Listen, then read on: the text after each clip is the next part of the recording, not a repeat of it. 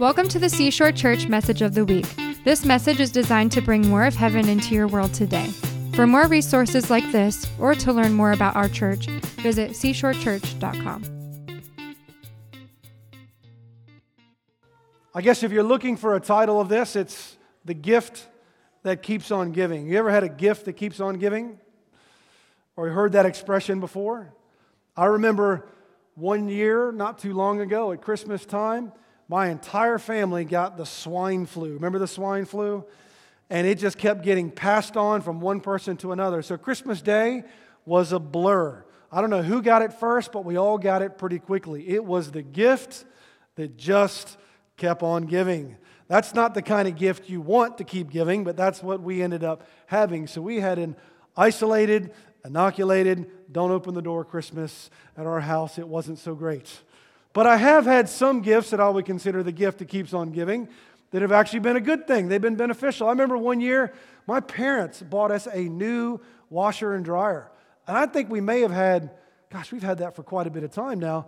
Um, I don't know if we had all three kids at the time, but we had, you know, the regular top end loader, washing machine, and, you know, old, cheap old dryer that had kind of done the job. But in Australia, they have a term called U-Butte we found the U-Butte washer and dryer, like U-Beauty. That's an expression they have.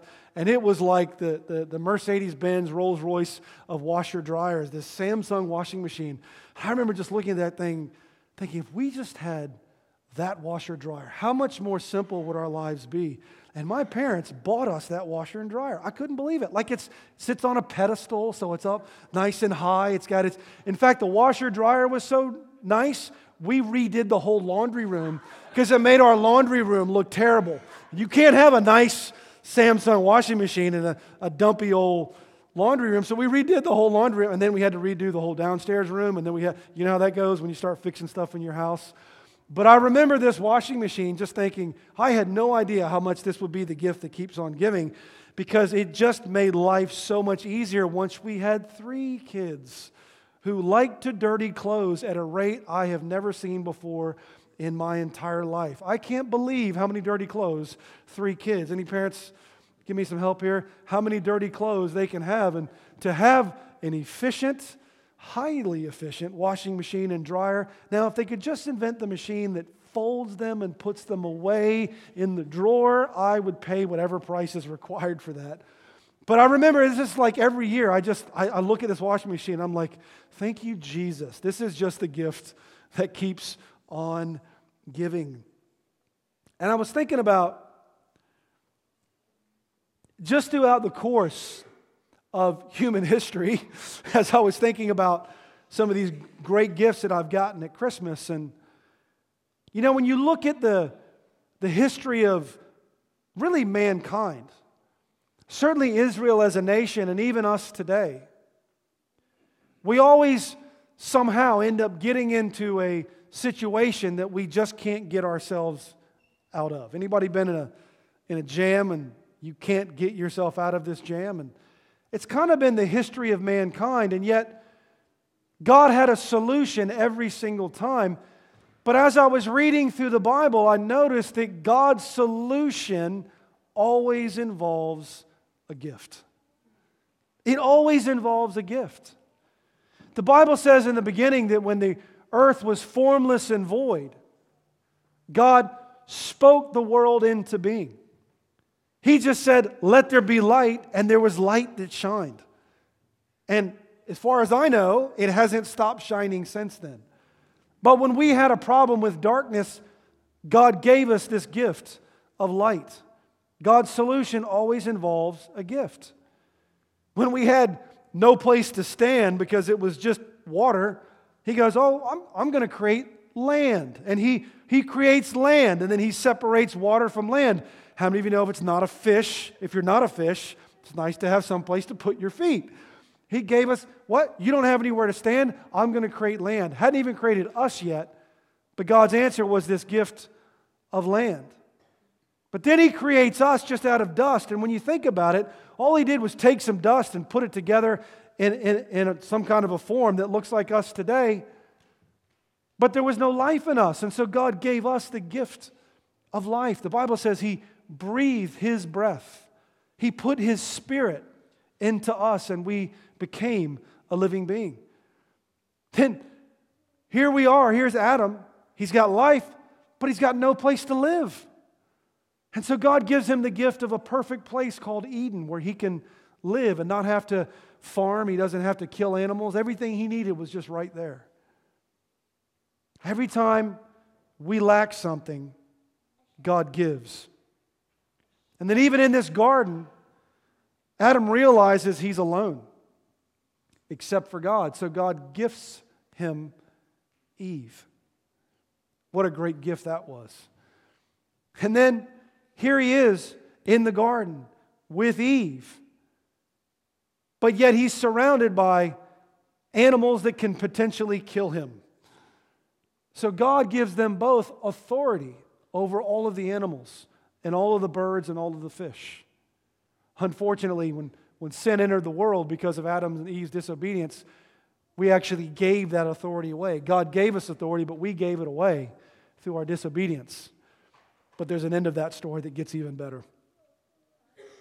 When we had no direction, God gives us the law. He gave us instructions on how to live life in the Old Testament. They're not just a list of rules and regulations. For the people at the time, it was direction. How do we live? We don't know how to live. And God said, I will show you how to live and I'll give you the law.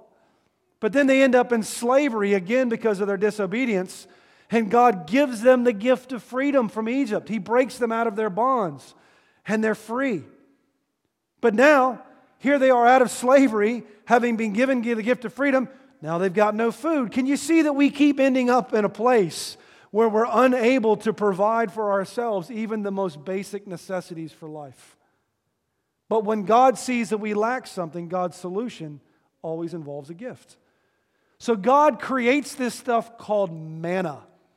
Manna, literally, you'd go out into the desert, and in the morning there would be dew. And when the dew raised, there would be these little flakes of stuff on the ground. And the word manna means what is it? Because they couldn't explain it. But when they gathered it together, they could make bread from it. God gave them food from heaven to eat while they're in the desert. But then they go, well, food's great, but we're in a desert. We need some water. We've run out of water. God goes, Well, there's a rock over there. Just hit the rock, and water flows from a rock. God gives them the gift of food, He gives them the gift of water. But God, this desert, I mean, it gets kind of hot during the day. No problem. I'm going to give you a cloud, I'm going to give you shade. I will gift you shade. Well, what about at night? The desert gets cold at night. No problem. I'm going to give you a pillar of fire at night. So you have a cloud in the day to shade you, and a pillar of fire at night to be light and to be warmth for you. There's no need that we have that God doesn't have a gift to meet that need. He is a giving God. Do you know why? Because it's what dads do. I don't know a good father whose focus on Christmas is about what they get from their kids. I, I don't know many fathers like that, that sit around, do nothing for their kids, and are expecting a great gift to come their way. Most of the dads I know, all of you, are just so excited to see your kids open up the gift that you've gotten for them. Sometimes that's a greater gift than whatever tie or tie or tie that you get from them.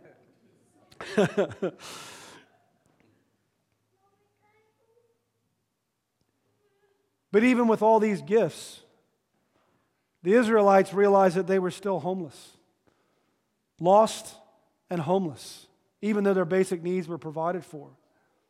So God didn't just build them a shelter, He didn't just buy them a tent. He says, Oh, no, no, no. I've got a land flowing with milk and honey for you. And I am leading you there if you'll just trust me and obey me. I have a gift of a promised land waiting for you. They just had to get there. That was the problem. And there was a moment in Israel's history when they were feeling a little bit leaderless. And so God gives them a king, even when that's not really what they needed. Sometimes God gives us gifts that we ask for that are not good for us to show us that maybe it's sometimes better to ask God what we need than ask God for what we want. But yet, God still gives them things that they don't even need just because He loves them. And then because of their disobedience again, Israel ends up in captivity, and yet God gives them freedom again and brings them back to the place that He had designed for them from the beginning of time.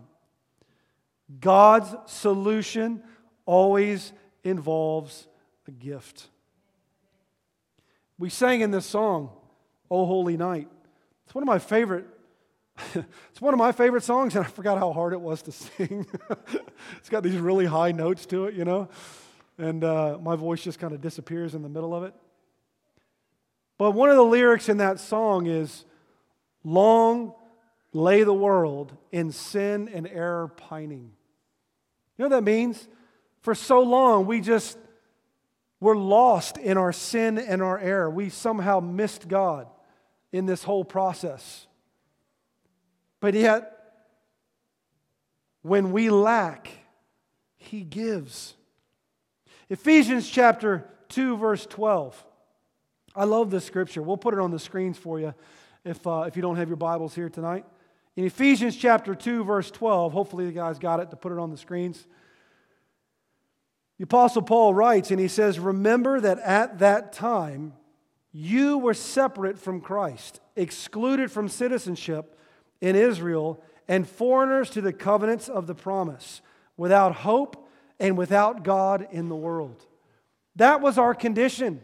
We were without hope and we were without God in the world. We put ourselves in that position. But God's solution, again, is a gift. That same song that says, Long lay the world in sin and error pining, then says, Then he appeared, and the soul felt its worth. A thrill of hope, a weary world rejoices, for yonder breaks a new and glorious morn. You see, when we fell short, have you ever felt that way? Have you ever felt like you've fallen short? Have you ever felt like, man, I keep trying, but it's never quite good enough? I mean, I'm doing my best, I'm doing everything I can, but sometimes your best just isn't good enough. I know that I felt that way sometimes. Well, that's the problem is we kept falling short. The Bible says, for we have sinned and fall short of the glory of God. It's a continual falling short. All of our good deeds, all of our good works, our good thoughts, all of our gift giving is never enough to solve the sin problem that we have in our own hearts. You see, there was no way that I could ever earn my way into God's presence. Because He's a holy God. He's without sin. He's perfect and He's holy. And the problem with having a perfect place like heaven is that if me, who was slightly less than perfect, I don't know why you're laughing, much farther from perfect than I could possibly imagine. If you put an imperfect person in a perfect place, what happens to the perfect place? It's no longer perfect, right? But what God did was used his perfection to perfect my imperfection. It's almost as if, you know, the story that if you have a rotten apple and you put it in a barrel, what happens to all the other apples? They all go bad, they all go rotten. But in the kingdom of God, because of this gift that I'm about to tell you about, God makes the rotten apple good again. Boy, that goes against like science, that goes against human nature but it's the way that the kingdom actually works. And it's why God came. Because when we fell short, God's solution was a gift. But this time, the gift was not a pillar of fire. The gift was not a cloud. The gift was not food. The gift was not water. The gift was not even the promised land. The gift was Himself. God gave Himself. And when you talk about what Christmas is all about, I promise you, it's not just about a baby in a manger. Because often we think about that baby and, and what the baby becomes in Jesus, but sometimes I think we forget of what it took to get that baby to us. God gave of Himself. God came to live with us. The Christmas story is not about us trying to get to heaven because of the good things that we do. The story of Christmas is that heaven came to us. We couldn't earn it, we don't deserve it. And so God said, Wait there, I'm coming to you. You don't have to earn it, and you couldn't if you wanted to. But I am giving myself to you. God chose to live with us. Now, I don't know about you, I wouldn't live with me. I'm not the person I would choose for myself as a roommate. I can be a little bit messy sometimes. You all got really quiet. Compared to my wife, Romy, I'm like this tornado of household destruction and, and sloppiness. We were laughing because I asked her for Christmas Eve, because Christmas in Australia, it's a big meal. That's a big deal. So kind of we have Thanksgiving and Christmas. Well, in Australia, their Christmas is kind of like Thanksgiving and Christmas combined. So it's always involved around a big meal and lots of family. And uh, so I said, Look, for Christmas Eve, can I cook you this big, beautiful, amazing dinner? And she laughed. And because my, my kids, if they know that I'm cooking, they said, Look, I'll do the dishes so long as dad's not cooking. So we roster, like the kids take turns who does dinner dishes every night, and they fight over who has to do it after I cook. Because how many of you know men cook in the kitchen a little bit differently than women do? Okay, I cook in the kitchen a little bit different. Some people clean as they go. What's the point in that? Just make the mess and then clean it all up at the end. And then your wife will come behind you and properly clean all the things that you missed in the process. I would not choose to live with me. I honestly wouldn't. But that's what God does. He gives of Himself. And think about this God Himself, Jesus, goes from the right hand of God, like in all authority over heaven and earth, where the streets are paved with gold, there's pearly gates, there's no weeping, there's no mourning. It's perfection. God leaves that place to come down inside the womb of a 16 year old, unwed, and poor little girl. In a manger. You know what a manger is? It's a stall, it's like a horse stall full of smelly animals with poop everywhere and just disgusting. That's where he came. I would not have written that story that way. I would imagine the Savior of the world coming on a white shining horse and eliminating all of the injustice of this world and telling us what's up. But that's not how Jesus chose to come the first time. In humility, he reduced himself to the size of a human seed, placed inside the womb of a scared teenage girl.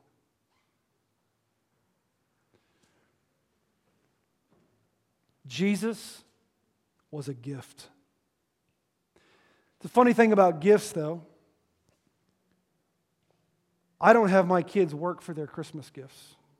They don't have to earn them. I don't have a list of chores, and if they have do all their chores, then they'll get a gift at Christmas. They're going to get a gift. Not because of what they've done, they're going to get a gift because of who I am and who their mother is. The gift is given out of our heart and love for them, not because of the things that they've done for us. You don't earn gifts, they're given freely. And when Jesus came, he, man, he performed miracles. He healed people. He taught us about the kingdom. He served. You know, there was one moment when he actually washed his disciples' feet. Teachers don't do that. They have their feet washed by their disciples, right? And he goes, No, no, no. This is what leadership looks like. I'm going to wash your feet. And he turns everything on its head. Everything they thought they knew about leadership, everything they thought they knew about earning God's favor and God's love, he just flips it on his head and says, You've done nothing to earn my love, and I love you anyway. And this is what leadership looks like in this kingdom. It's not about me being served, it's not about you being served, it's about you serving others. And in Romans chapter 5, verse 6, it says, You see, at just the right time, when we were still powerless, Christ died for the ungodly.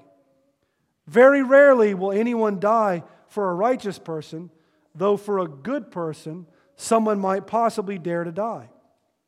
But God demonstrates his own love for us in this While we were yet sinners, Christ dies for us. He not only came to live with us, he came to die for us in our place. That's amazing to me. And when did he come? He came at just the right time. Just the right time. When we were completely powerless to save ourselves, is when he came. What they did to him was that they put him on a tree. And I know this is a Christmas tree. Some would say that these things just have pagan origins and no Christian should have Christmas trees. We can make that tree say whatever we want it to say. But he was put on a tree, sacrificed for me and for you. Because the gift was not just here to teach us, the gift was to be the sacrifice for us to free us from our sins so that we can live with Him forever in our hearts and in His perfect paradise called heaven. But He also came to bring heaven here on earth. He was placed on a tree, an object of scorn and ridicule. Something that looked like ultimate defeat was in reality the greatest victory the world has ever known. And when he was placed on that tree, the cross, it smelled like death to those who were perishing. Because those who were expecting the Savior of the world to come in and set things right, that did not look like victory to them. But to those who believed, it was the sweet smell of salvation. It's what they had been looking for all this time. Jesus was indeed the gift that kept on giving. In Acts chapter 2, verse 33, it says, Exalted to the right hand, speaking of Jesus, exalted to the right hand of God, he has received from the Father the promised Holy Spirit and poured out what you now see and hear. So, not only did Jesus come to sacrifice for us, so that we can be with Him. But when He ascended into heaven, He left us the Holy Spirit. He sent the Holy Spirit. That is who we have living in and through us all of the time. It's what makes us the sons and daughters of the living God. When I look at presents like this under a tree, maybe you've never seen it this way, but I'm starting to see God, when I'm looking at this Christmas tree, it's not just a beautiful tree, but it's a reminder that you were put on a tree. And that tree's empty now. You were put on a tree for our salvation, but when you left, you left gifts under the tree for us. Under that tree is words of knowledge and prophecy and gifts of healing and gifts of teaching. There's apostles and prophets and teachers and evangelists and pastors. Those are what that you've left for us. It's a picture to me of the sacrifice that provided for our salvation and the gift of the Holy Spirit and the church that He left for us. Ephesians chapter 4, verse 8 says, This is why it says, When He ascended on high and took many captives and gave gifts to His peoples. When Jesus ascended into heaven, those are the gifts that He's left for us. It's the gift of the Holy Spirit. The Holy Spirit is not just a spooky, weird feeling. It's not the Force. How many have seen Star Wars? I won't say any spoilers right here. Best Star Wars yet, better than all the others combined. Just want to say that. That's enough controversy here. I got a few, hmm, okay, yeah, it was. Just want to throw it out there. I lost half of you right now. That's okay. It's not the Force. It's not this weird, spooky thing. The Holy Spirit is a person. And He can indwell us, which means if we let Him in, He is the deposit that is the assurance of the salvation that we have in Him. And He will empower us to become more like Jesus. And He will empower us to overcome everything the enemy would throw at us. He has empowered many in this church to overcome physical ailments.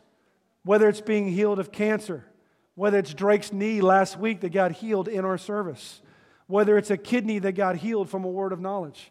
No matter what it is, the Holy Spirit is the thing God gave us to give us authority over all of the sicknesses that we encounter. It's the power that He's given us to heal marriages, to heal families, to bring sons back to their fathers and daughters back to their mothers. It's the power within us to do the will of our Father here on this, on this earth. Jesus is the gift that keeps on giving, and He's given us the Holy Spirit. God's solution is always a gift. It's always a gift. I will. And we, as sons and daughters,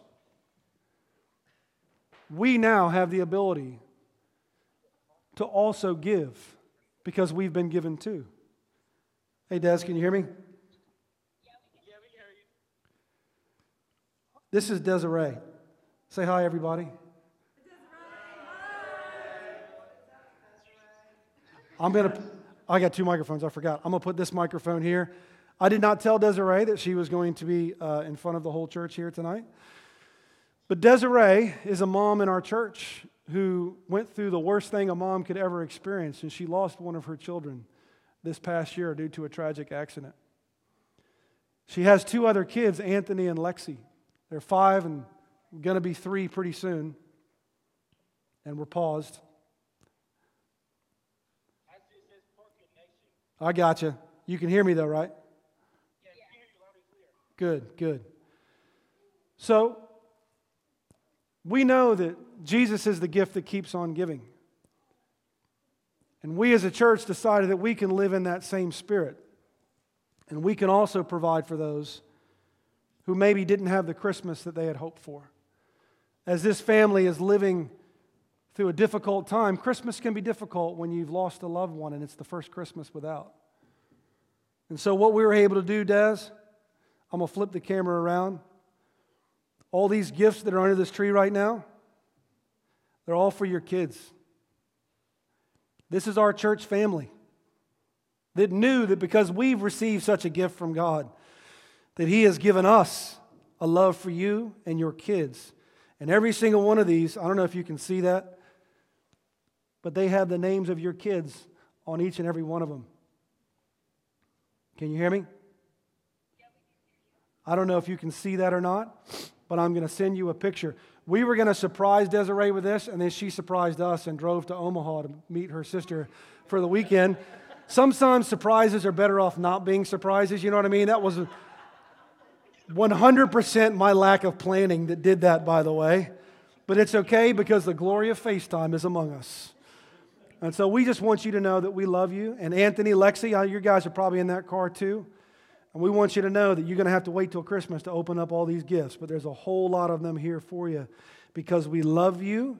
We believe in you. You have a huge future and a destiny. And you have an amazing mom. You have an amazing grandma and great grandparents. And we think the world of you. So these are here for you when you get back, okay? It is, it is. We love you. Can we all say goodbye to them as they're driving home?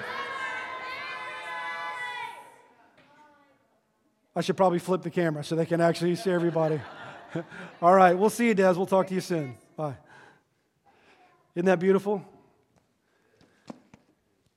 You know, when you've received a gift, I, I love that I just sent a text message out to a couple of people. And I just said, hey, if you guys can just bring a gift for the kids, I don't know what Christmas is going to look like for them. And you guys overwhelmed us. I got to admit, I wasn't surprised because I know what's in you. And I know that when you've had a taste of freedom, and when you have a taste of the gift God's given you, and when you have not only received his gift of salvation, but you've opened your heart to allow the gift of the Holy Spirit to come in you that the only natural part is that you have become like Jesus, and now you have become the giver just like him. So these kids, they'll be home sometime, probably late tonight. But we're going to make sure they get those gifts and they're going to have one heck of a Christmas. Not only that, but every kid here, there's also a gift for you under that tree, too. Because one of our families just said, Well, I got to get gifts for other kids, too. So uh, if it doesn't have Lexi or Anthony's name on it, every, every one of you kids gets one of those presents that's under there. Um, you guys can probably help me out with that because I'm not sure which ones they are. But on behalf of Romy and I, can I just tell you thank you? Thank you for what you've done. You've loved this family. It is not looked for it, they've not asked for a thing, and you just continue to pour out love for them.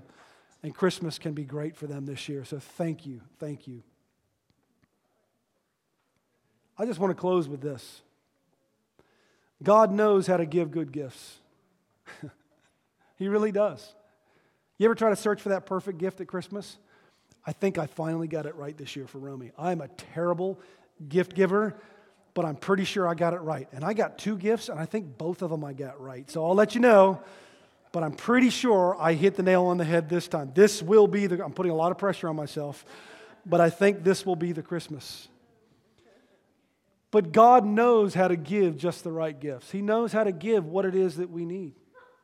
He knows what you need. He gave His Son, He gave of Himself, He gave of His Spirit. But do you know, if I had put all these presents under the tree for Anthony and Lexi, do you know that they still had the choice to go, Nah, no thanks. I'm good. And that's the tragedy I see too often. Is it in light of this great gift that God's given us? Some people just go, nah, I'm good. The problem is, no, you're not. And neither am I. I don't have any righteousness. I don't have any goodness. God gave me His because He's the giver. So the only righteousness that I have is not because of the things that I've done, it's because God gave me the gift of His righteousness when I believed in His Son. When I believed that Jesus did come in the flesh. When I believe that He is the Son of God. And when I put my hope and my trust in Him, I receive the gift of salvation into my life. I have taken possession of it. I've opened the wrapper. I've opened up the box. I didn't need the gift receipt to return it later. And I just said, God, I receive what it is that you have for me. And as much as Christmas can be about family and can be about the meal, can I tell you the greatest gift that you could ever experience at this Christmas time is to receive the one that God's given you? It costs you nothing, but yet it costs you everything. Because we get to give up all of our imperfection to receive His perfection. You don't have to be good, He makes you good. And He wants to adopt you into His family as a son or a daughter tonight. Can I pray for you tonight? And I actually want to give you the opportunity, if that's the desire of your heart, to receive that gift. This is, this is not the pastor asking you to do something. This is not me trying to get you to join a church or sign up for a meeting or take a 12 step program to salvation. I'm just, I'm, I'm leading you to the tree. It's the same tree I found. It's not another cross, it's the same cross that I found that Romy found that many other people did here too.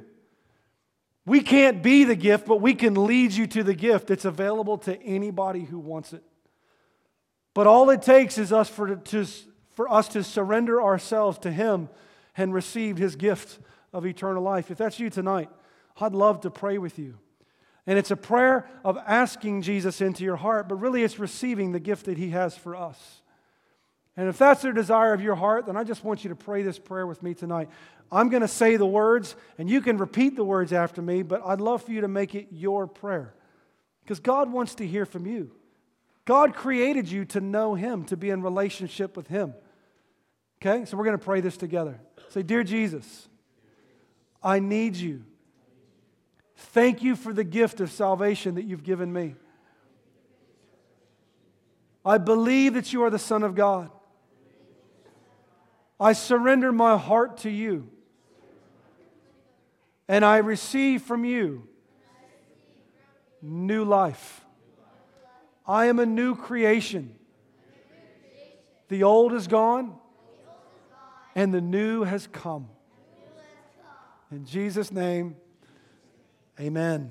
Amen. Amen. Come on. God's good.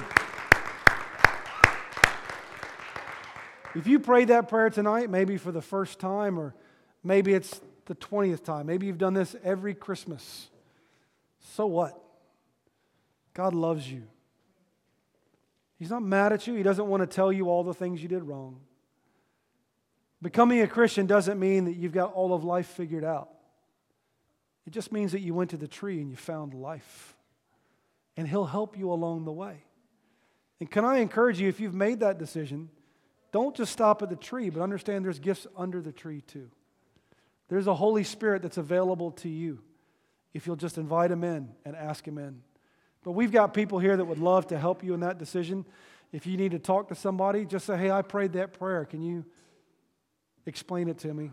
Help me out. Romy and I will be here as well, too, and happy to meet with all of you guys. Amen? God is very good. Have a very Merry Christmas. We love you dearly.